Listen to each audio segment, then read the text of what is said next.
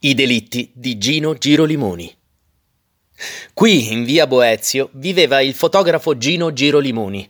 Accusato di gravi delitti, lo stupro di sette bambine e l'omicidio di cinque di loro, fu additato come mostro della stampa.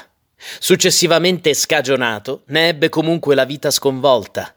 La sua vicenda di errore giudiziario rappresenta un caso emblematico degli effetti perversi sulla pubblica opinione di una campagna giornalistica pilotata e a prioristicamente accusatoria.